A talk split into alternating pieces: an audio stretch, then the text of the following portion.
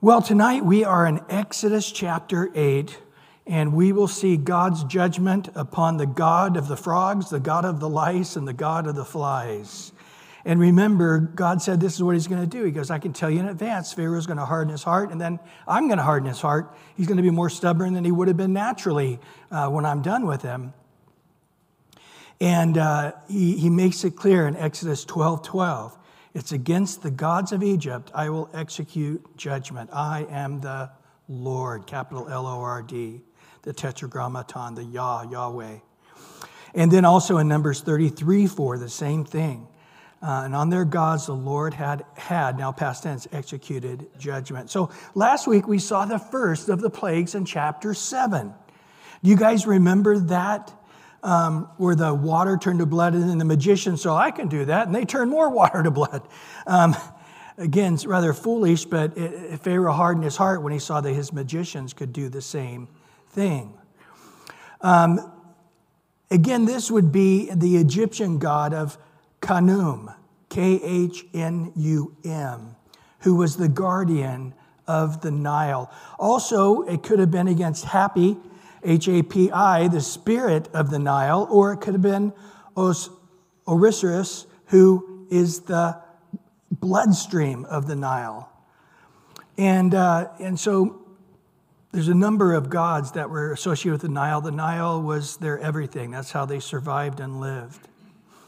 So now we're going to see three more here in chapter 8. In verse 1, and the Lord spoke to Moses, Go out to Pharaoh and say to him, Thus says the Lord, let my people go that they may serve me. But if you refuse to let them go, behold, I will smite all your territory with frogs. So I think the question is, you know, how long was the time? Was it a day? Was it a week? Was it a month? I think it was quite a bit of time. I think it was maybe a week or even two or three or maybe a month. I think it was a, a good amount of time between this. And he said, uh, You're going to have the territory with the frogs. And in verse 3 now, so the river shall bring forth frogs abundantly, which shall go up and come into your house, into your bedroom, and on your bed, into the houses of your servants and your people, into the ovens and into your kneading bowls. And the frogs shall come up uh, on you and on your people and all your servants. So the Egyptians sort of like to India today, everything was a god. And they actually believed that uh, the frog was sacred. It was sort of like um, in India today. I mean, on more than one occasion, a bus driver in India will see he's getting ready to run into a cow, and he will steer away from the cow and drive straight into the multitude of people and killing many. Because killing the cow is, is a greater sin than killing a whole bunch of people because cows are sacred. This is the way they looked at frogs. You would not uh, touch a frog, you would not injure a frog. These were their gods. And, and uh, it's interesting that Heket was the god here. Uh, there's a couple different ways of spelling the H E Q T or H E K E T, but either way, it was the body of a woman who had a head of a frog. I don't know how disgusting that is, but, it does, but in their minds, this was very sensual. This was very attractive. She was the goddess of fertility and water renewal. And, and what it was believed, what we just looked at Hapi over here, the spirit of the Nile was her husband, and her and Heket came together, and out of the dust, she breathed and, and created life. And uh, there's so many details into this Egyptian stuff. I've studied it. And in the Bible college setting, I, I go into t- detail it. Really gets grievous, you know what I mean? When you hear about all the stuff that in India they do today to worship their very gods, it's, it's pretty sad. But anyway, God is judging the frogs. Oh, you guys like frogs? Okay, I'll give you frogs. And you know, you, you go home to open the door, and there's all kinds of frogs everywhere in your house and stepping on them. And I, I grew up in Central California. There would be times we'd walk outside, and the entire street was covered with frogs, as far as you could see. And cars would drive by and smash them, and there'd be just dead frogs everywhere the next day. But we'd go out with pails and just catch many of them. Some of those frogs were huge, some of them were tiny. We had all different types of frogs. We, we love frogs. We caught frogs. My, my little sister, we used to go down to the St. John River and outside of Visalia there, and, and right at the certain time of year when the, the river was just about ready to disappear. And there would be all the tadpoles. We'd catch tadpoles and these little tiny, tiny, tiny frogs we would get a big bucket full of them. We'd take them home and dump them out in our backyard. And we just had these little frogs all summer long. So my sister continued to do that until she died just a few years ago. She'd go down to a, a little place there outside of Fresno where she lived and do that. So frogs are, are, are a lot of fun. But, you know, opening your bed sheets and there's 10 of them all gooey and, you know, laying in your bed and, you know, in your oven and, it, you know, it, you're sitting down to try to go to the bathroom and they're jumping all over you and ah that, that would be pretty disgusting. But in essence god's saying you, you want your god here's your god in bigger measure. Well in verse 5 then the lord spoke to moses saying to aaron stretch out your hand with your rod over the streams over the rivers over the ponds cause the frogs to come out of the land of egypt so aaron stretched out his hand and over the waters of egypt and the frogs came up covered the land of egypt and the magicians did so with their enchantments and brought up frogs on the land of Egypt. So, once again, you know, they can make more polluted water in, the, in chapter 7, and now they can make more of a pestilence. If, if they had real power, they would got rid of the frogs, right? Undone the curse, but they make more frogs. Now, I, I, again, it talks about in Second Thessalonians how the Antichrist will do signs and wonders, to deceive the people, but he also says, and do lying wonders. So when you already got frogs everywhere and then you make more frogs come out and go everywhere, did they really do anything supernatural there or was it just more of a, a trick, a power? But I do think they were empowered by Satan. I do think that Satan, the demons, have power. Um, and uh, the Bible teaches us they do. And we know these two guys are Jannes and Jambres. We looked at that last week in 2 Timothy 3. But um, they created more of a problem, and, and that was sufficient for Pharaoh. These guys are twisted dudes. Well, in verse 8 now, and Pharaoh called for Moses and Aaron and said, Entreat the Lord that he may take away the frogs from me and from my people, and I will let the people go that they may sacrifice to the Lord. So Pharaoh now has had more than enough, you know? His wife's complaining, his kids complaining. They are literally uh, being bugged to death by these frogs. It's just overwhelming. They can't live, they can't tolerate it. And, and he uses a very strong word entreat the Lord. We're going to see this. It, it literally is the word to beg, to plead, to supplicate. Its intention, please go to God and beg Him on my behalf that these frogs would go. Now, a rather strange thing happens here. So Moses said to Pharaoh, Accept the honor of saying when I shall intercede for you, for your servants and your people, to destroy the frogs from you and your houses, that they may remain in the river only. And what does he say? Tomorrow. What? Oh, well, you know, I like the frog, you know. One more night would be nice before they disappear. Is this guy just strange? Are he deluded? Or does he, did he have some kind of pleasure in all of these frogs being everywhere and he wanted the pleasure of it one more day? Um, or was it as bad as it seemed? Or maybe he knew they would all die and he, he wouldn't have a very good night's sleep if he had to smell all these dead frogs. I, am not sure, but it, it is rather twisted because he, he definitely in verse 8 is, is plead, help, help me, I beg you, entreat the Lord. And then he says, yeah, tell tell him tomorrow. But either way, Pharaoh clearly had faith and understood that God caused this and only God could end this. He didn't look to his magicians going, okay, can you end this? He knew that they didn't have real power against God's power. But he didn't ask his magicians, hey, see what you can do about stopping this.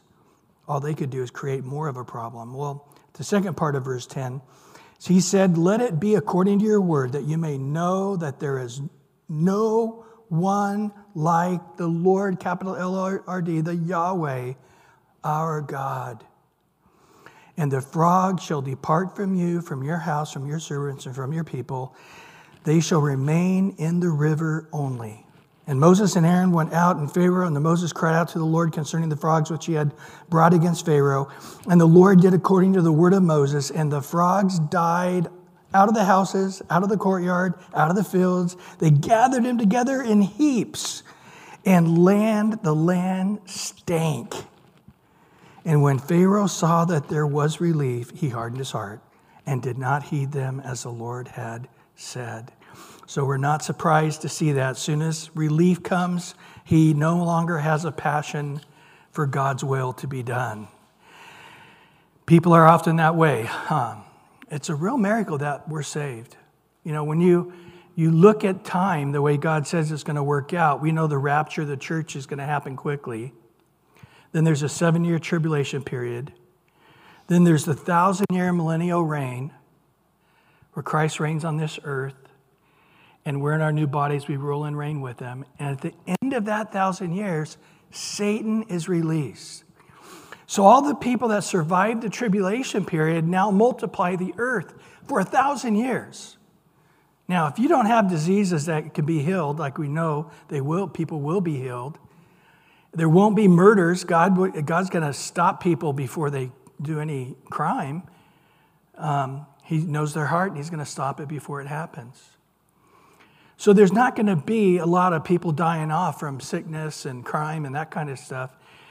We're sort of going back to numbers in Genesis. I mean, it's very possible to have a billion or more people in that thousand years, maybe several billions of people. If you do the math, it's, uh, if you had four, everybody had four kids, you would have um, several billion. I can't remember what it is now.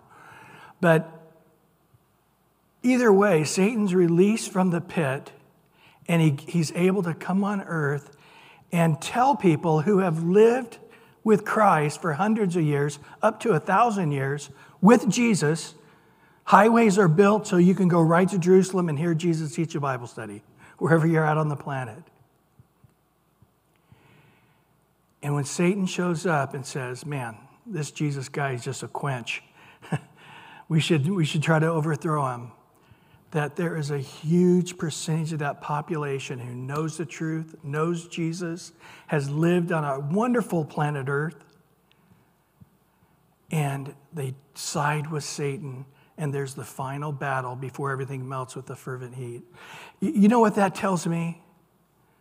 What a miracle it is for us who only lived, maybe I got, I got totally believed in Christ at 15 for sure. I lived on the earth 15 years. And I knew I was a sinner and I only could make it on this earth without Jesus. I needed him and I need his word, and I've never swayed from that. The conviction of that truth is greater than it's ever been. But here, people are going to live a thousand years can see Jesus, listen to Jesus. Everybody that's ruling and reigning are submitted to Jesus for hundreds of years, and they still hate Jesus. That's how wicked our hearts are. That's how wicked your heart is, and my heart is. So, when a miracle, the greatest miracle that happens on earth, they say, is somebody to be born again. It's 100% true.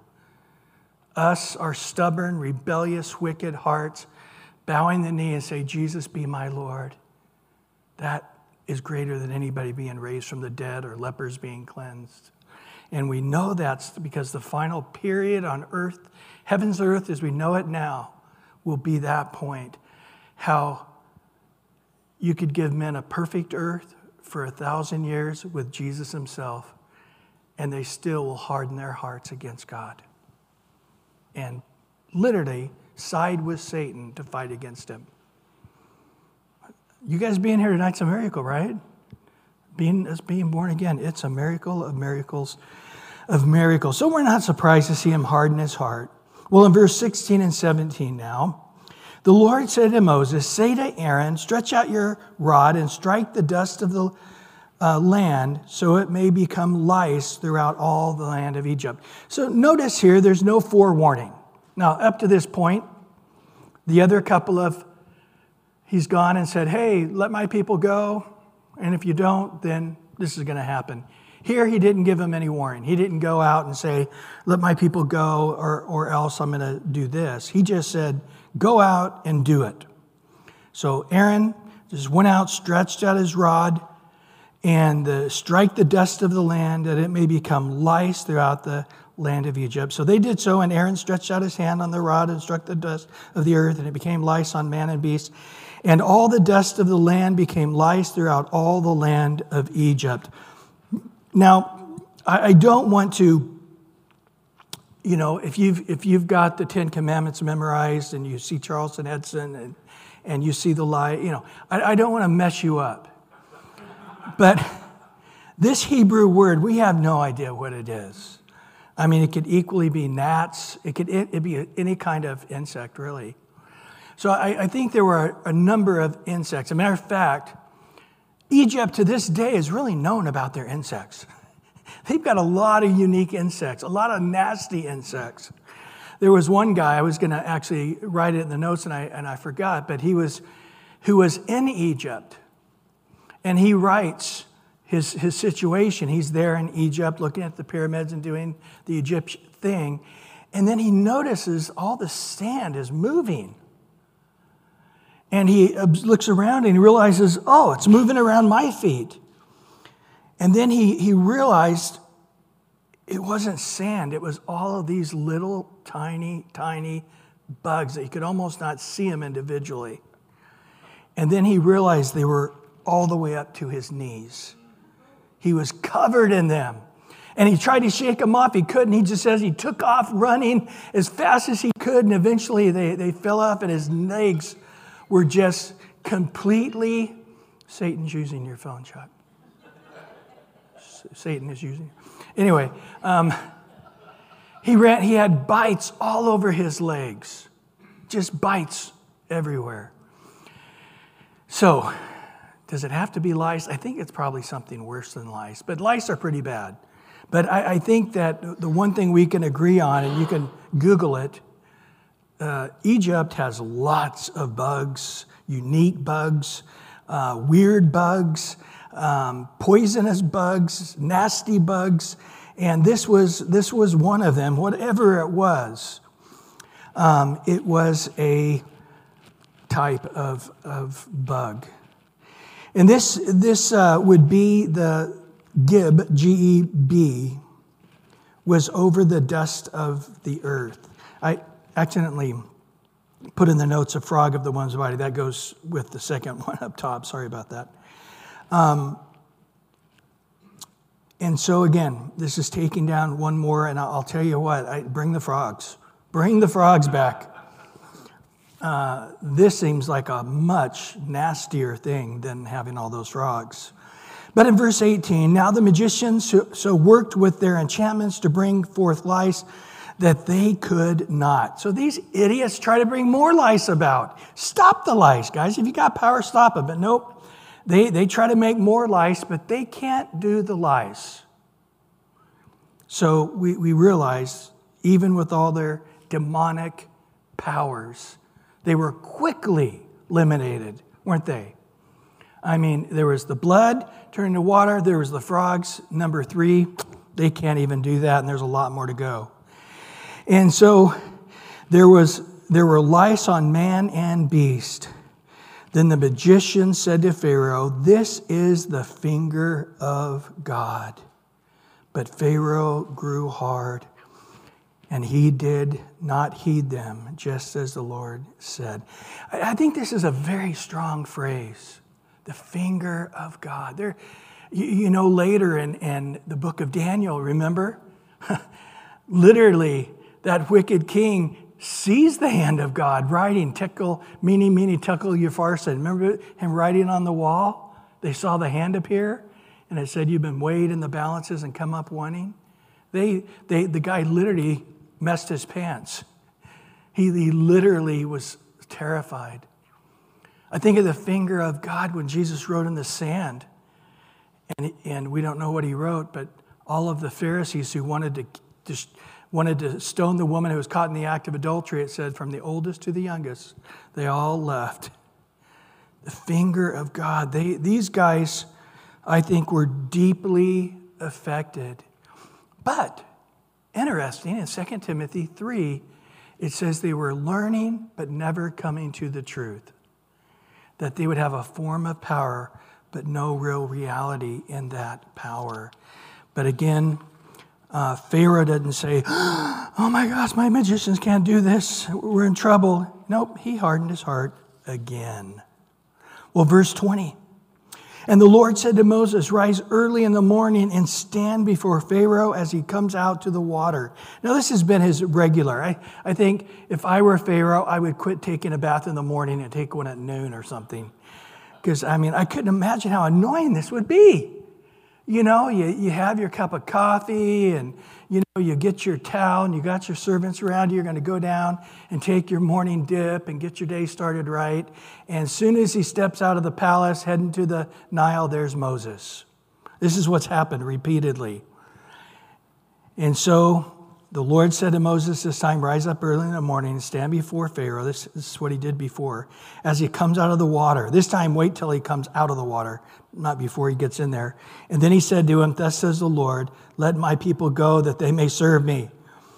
So it doesn't say Pharaoh was greatly irritated, but I'm sure he was. Or else, if you will not let my people go, behold, I will send swarms of flies on you and on your servants and on your people and into your houses. The houses of the Egyptians shall be full of swarms of flies, also the ground on which they stand. And in that day I will set apart the land of Goshen in which my people dwell, that no swarm of flies shall be there, in order that you may know that I am the Lord in the midst of the land and I will make a difference. That, that Hebrew word difference, pedoth, is actually the word redemption, interesting enough. But uh, the King James translates it division. I'm going to make a, a redemption between you and them, or a division or a difference between my people and your people. Tomorrow this sign shall be. So he's back to giving Pharaoh a warning, saying, Hey, here's a warning shot across the bow. If you don't let him go, this is what's going to happen. And they heard no word, word, you know. Hey, Moses, Aaron, yeah, he decided to let you guys go. No, no word game. And so it was already set in motion. If they didn't hear from Pharaoh, then this was going to kick in. Now, again, here in the Hebrew, it is simply the word swarm. The word flies is not there. That was added by the, by the translator. It literally just says in the Hebrew, swarm. A matter of fact, in um, Psalms 100 or Psalm 78, verse 45, it, and also in Psalm 105, verse 31, when David, there in the Psalms, is describing it, he said he sent diverse sorts of flies among them, or sort, and again, the word fly is not there, just diverse sorts of, of whatever it was. So, whatever the bug was, it, it could very well be um, flies or sand flies. Um, yes, Colin, a guy named Cole, in his commentary says this The word occurs only here and in passages based on this context, the two Psalms I mentioned, and its exact meaning is conjectural fleas, sandflies, mosquitoes. He goes, I think mosquitoes are probably the best.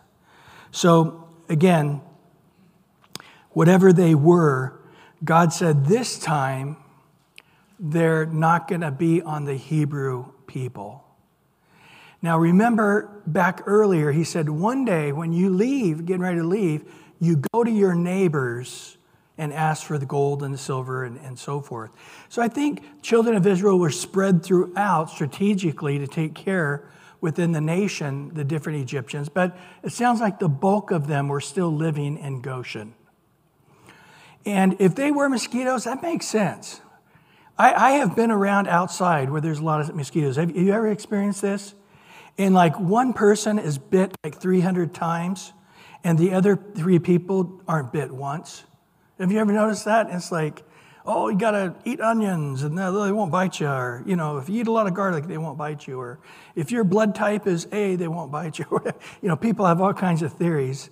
But uh, yeah, one time I, I don't get one bite, and then the next time I'm that guy you know, who every getting bit only and nobody else is getting bit. So either way, it, it sort of makes sense. But but God it's supernatural. So even these little tiny bugs are obeying God.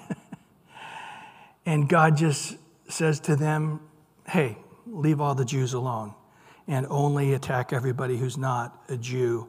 So Pharaoh understands not only am I the God bringing these plagues on them and judging their various gods, but I also am making a statement of redemption, a difference, a division. Really, that's the whole book, right? Exodus, it's an exit, exit out of bondage into God's redemption. That's what so it's a picture of, of us in the New Testament as believers. We come out of the power of darkness into the Son of his love. And so here again, it's, a, it's another God. This is probably um, Khepri, K H E P R I. Um, again, of creation, the movement of the sun, rebirth. Um, and so he, he does make a clear difference here. Well, verse 24 And the Lord did so, and thick swarms of flies or gnats or mosquitoes, whatever they are, came to the house of Pharaoh, into his servant's house, and into all the land of Egypt, and the land was corrupted because of the swarms of the flies. So they literally saw them coming, and they saw them this big giant black ball coming and it entered into Pharaoh's house and went throughout the entire house. And when it came to a Hebrew house, er, nothing went around. And not and so their houses and their they their animals, their barns and their animals were protected, but they just went in to those of Pharaoh in particular and his servants. And in verse 25 now, and the Pharaoh called for Moses and Aaron and said, Go sacrifice to the God of, your la- of the land. And Moses said, It's not right to do so, for we would be sacrificing the abomination of the Egyptians to the Lord our God. If we sacrifice an abomination of the Egyptians before their eyes, uh, they will not, will they not stone us? And we will Go three days' journey into the wilderness, sacrifice to the Lord our God as he will command. So they come back to that three day thing when, when Moses, or excuse me, when Pharaoh suggests um, that they just do so locally. And they said, no, you, you know that it's, it'd be an abomination. So evidently taking these sheep or the goats or whatever the animals they were going to sacrifice that process of worshiping a God that wasn't their God and maybe the sacrificing, cutting it open and causing it to, to die and, and burn it and so forth. And the way the Egyptians looked at the world and probably everything was a God, um, that would just be something that would throw them over the edge and they would just come and stone them to death. And, uh, and so Pharaoh then in verse 28 said, well, I'll let you go that you may sacrifice to the Lord your God in the wilderness. I'll let you go out to the wilderness. Get out of town then. I, I, I agree. You can't do it here where, in the eyesight of the Egyptians. So go into the wilderness, but just the immediate wilderness. Only you shall not go very far away. And then he says, Intercede for me. Pray for me. Plead for me. Give supplication for me. Help me. Isn't, isn't that the way often it works? Maybe some of you guys went to work or went to your family reunion or went home after getting saved at a church and you said, Hey, I became a Christian. And they're like, uh, We're happy for you. Just don't become one of those born again ones. Don't become one of those on fire ones. You're not going to be like reading your Bible every day and going to church every week, are you? Oh, now I, I can't understand you being a Christian like, you know, your so and so neighbor is a Christian. You know, he, he goes five times a year. That that uh, you know that that kind of Christian I can handle. Don't don't be don't go very far into this. Don't get too radical. You know, they'll try to radicalize you and they'll try to get you to know the whole Bible and go out witnessing and who knows what they'll, you, you know, don't go that far. This is, this is Pharaoh. I, I, you guys can do it as long as I'm still, you're not so far away that I can't control it. And he thought in his mind, th- this is a compromise they, they'll go for. So now, okay, now we're good. Intercede for me. Let, let's stop this. We're no longer at war. And Moses said in verse 29 Indeed, I am going out from you. I will entreat the Lord that the swarms of flies may depart tomorrow from Pharaoh, from his servants, from the people. But let Pharaoh not deal deceitfully anymore in not letting the people go to sacrifice to the Lord. Woo! Boy, Moses is getting bold here, isn't he? You're telling the king, the God, he considers himself a God, don't be deceitful with us anymore. Ooh, some fighting words. And Moses went out from Pharaoh and entreated the Lord. And the Lord did according to the word of Moses. He removed the swarms of flies from Pharaoh, from his servants, from his people. No, not one remained. Wow. That's extreme. None died. They all flew away. There was no remnant, not even one little tiny, tiny one of them. But Pharaoh's far hardened his heart At this time also, neither would he let the people go. David Guzik writes This shows Pharaoh knew exactly who the plagues came from and how they could be stopped by humbly appealing to the Lord God. Because he wasn't going to let them go very far, he wasn't going to let them go at all, really. But nevertheless, he's like, Pray for me. So he, he knew. It's like, even though I'm not giving exactly what you want, I, every time I ask for relief, every time I ask for this curse to leave, it, it, it happens. Wow, I, I've got power in prayer even with God. Isn't that true? You know, the one thing I think that everybody will have in common in hell is they all prayed many, many times and God answered their prayers. I think everybody in hell had many prayers answered. In the foxhole, in the hard time. Get me out of this, God, and, and uh, I'll start going to church. Get me out of this, and I'll start reading my Bible. And then he gets them out of it, and they don't. Well, a couple of lessons here in chapter 8. Let's understand this serious problem of pride. Remember 1 John 2 15 through 16. Do not love the world or the things in the world. If anyone loves the world, the love of the Father is not in him. For all that's in the world, the lust of the flesh, the lust of the eyes, and here, the last and worst, the pride of life.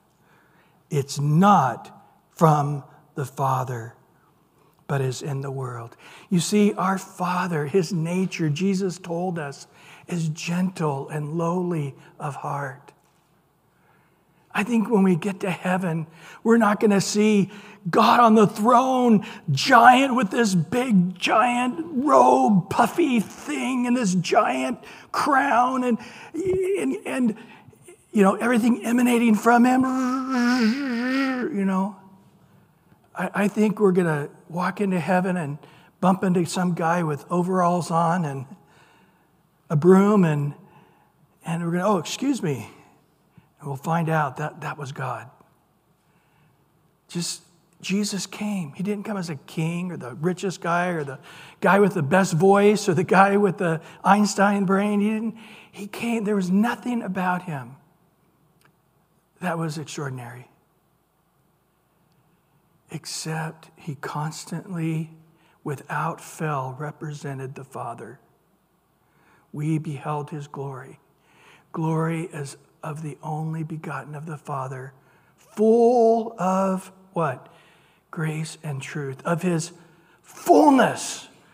We all received grace upon grace.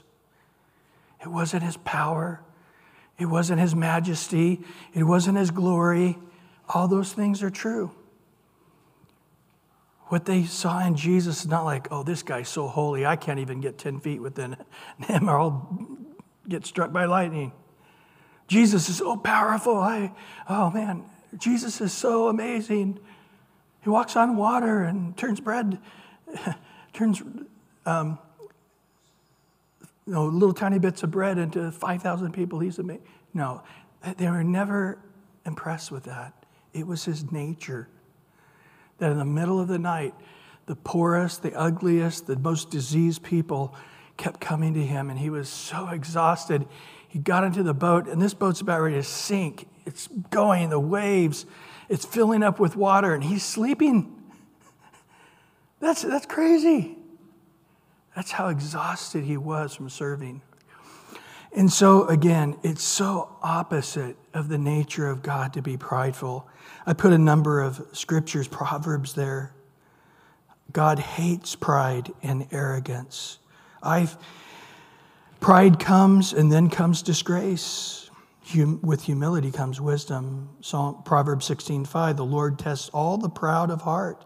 To be, be sure of this, they will not go unpunished.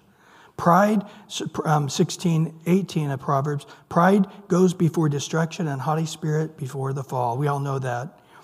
James 4, 6 and 1 Peter 5, 5 says God opposes the proud. Then the other thing I think is that there is only one true God. The Lord our God, He alone, the one God, the Lord our God who is one Lord. There is no other God. These are things that Satan's empowering man said, I'll worship the Son. And Satan appeared, well, let me empower that. I like that. Anything but the true God. You, you, you want to be anything but a man or a woman? I, I'm for that. I'll empower that. I'll give power to the transition because when God made man and woman, it was glorious and, and it was very good. Let me take that. Anything perverted, twisted, taken away from the truth of the Bible, taken away the clear vision of God, Satan will muddy those waters all day. In Exodus, we're going to get there in chapter 20, where he says plainly, I am the Lord your God, who brought you out of the land of Egypt, out of the house of bondage. Now, what's the main thing that I brought you out of, he's saying? Verse 3 You shall have no other gods before me. All those midrid of gods you had, all of them are false. Not one of them is true. Boy, that's, that's something, isn't it? Because that's what the world's saying. Not everything you Christians say is true. Not everything the Bible says is correct. We know better through science now that, that there are men who should be women and women should be men. And, and we know that there's some people that are binary, whatever that means, and you know, all this nonsense. Whatever the Bible, when it said homosexuality, it didn't mean two men that love each other, two women that love each other. That's, I know my neighbors, they love each other. My son, my grandson, they love, they're homosexual. They love, they're the best parents, they're the best people. I, the Bible can't be right about that. The Word of God is a two edged sword, and it cuts and divides very specifically, doesn't it?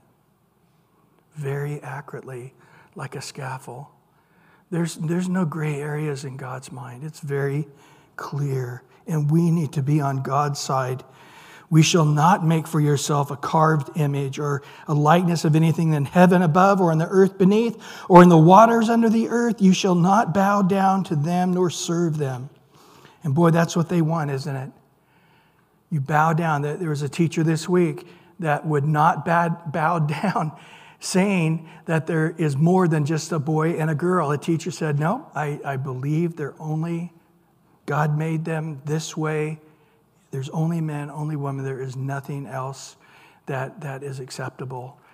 And uh, they said, well, if you're not willing to write, put into writing that you, you agree differently, you're, you're, you're no longer a teacher here. And he got fired. Why? Because he would not bow down to these woke gods. Isaiah 45, verse 5 and 6 I am the Lord, there is no other. There is no God besides me. I will gird you, though you have not known me, and that you may know that the rising of, rising of the sun to its setting, there is none besides me. I am the Lord, capital L O R D, Yahweh. There is no other. Amen.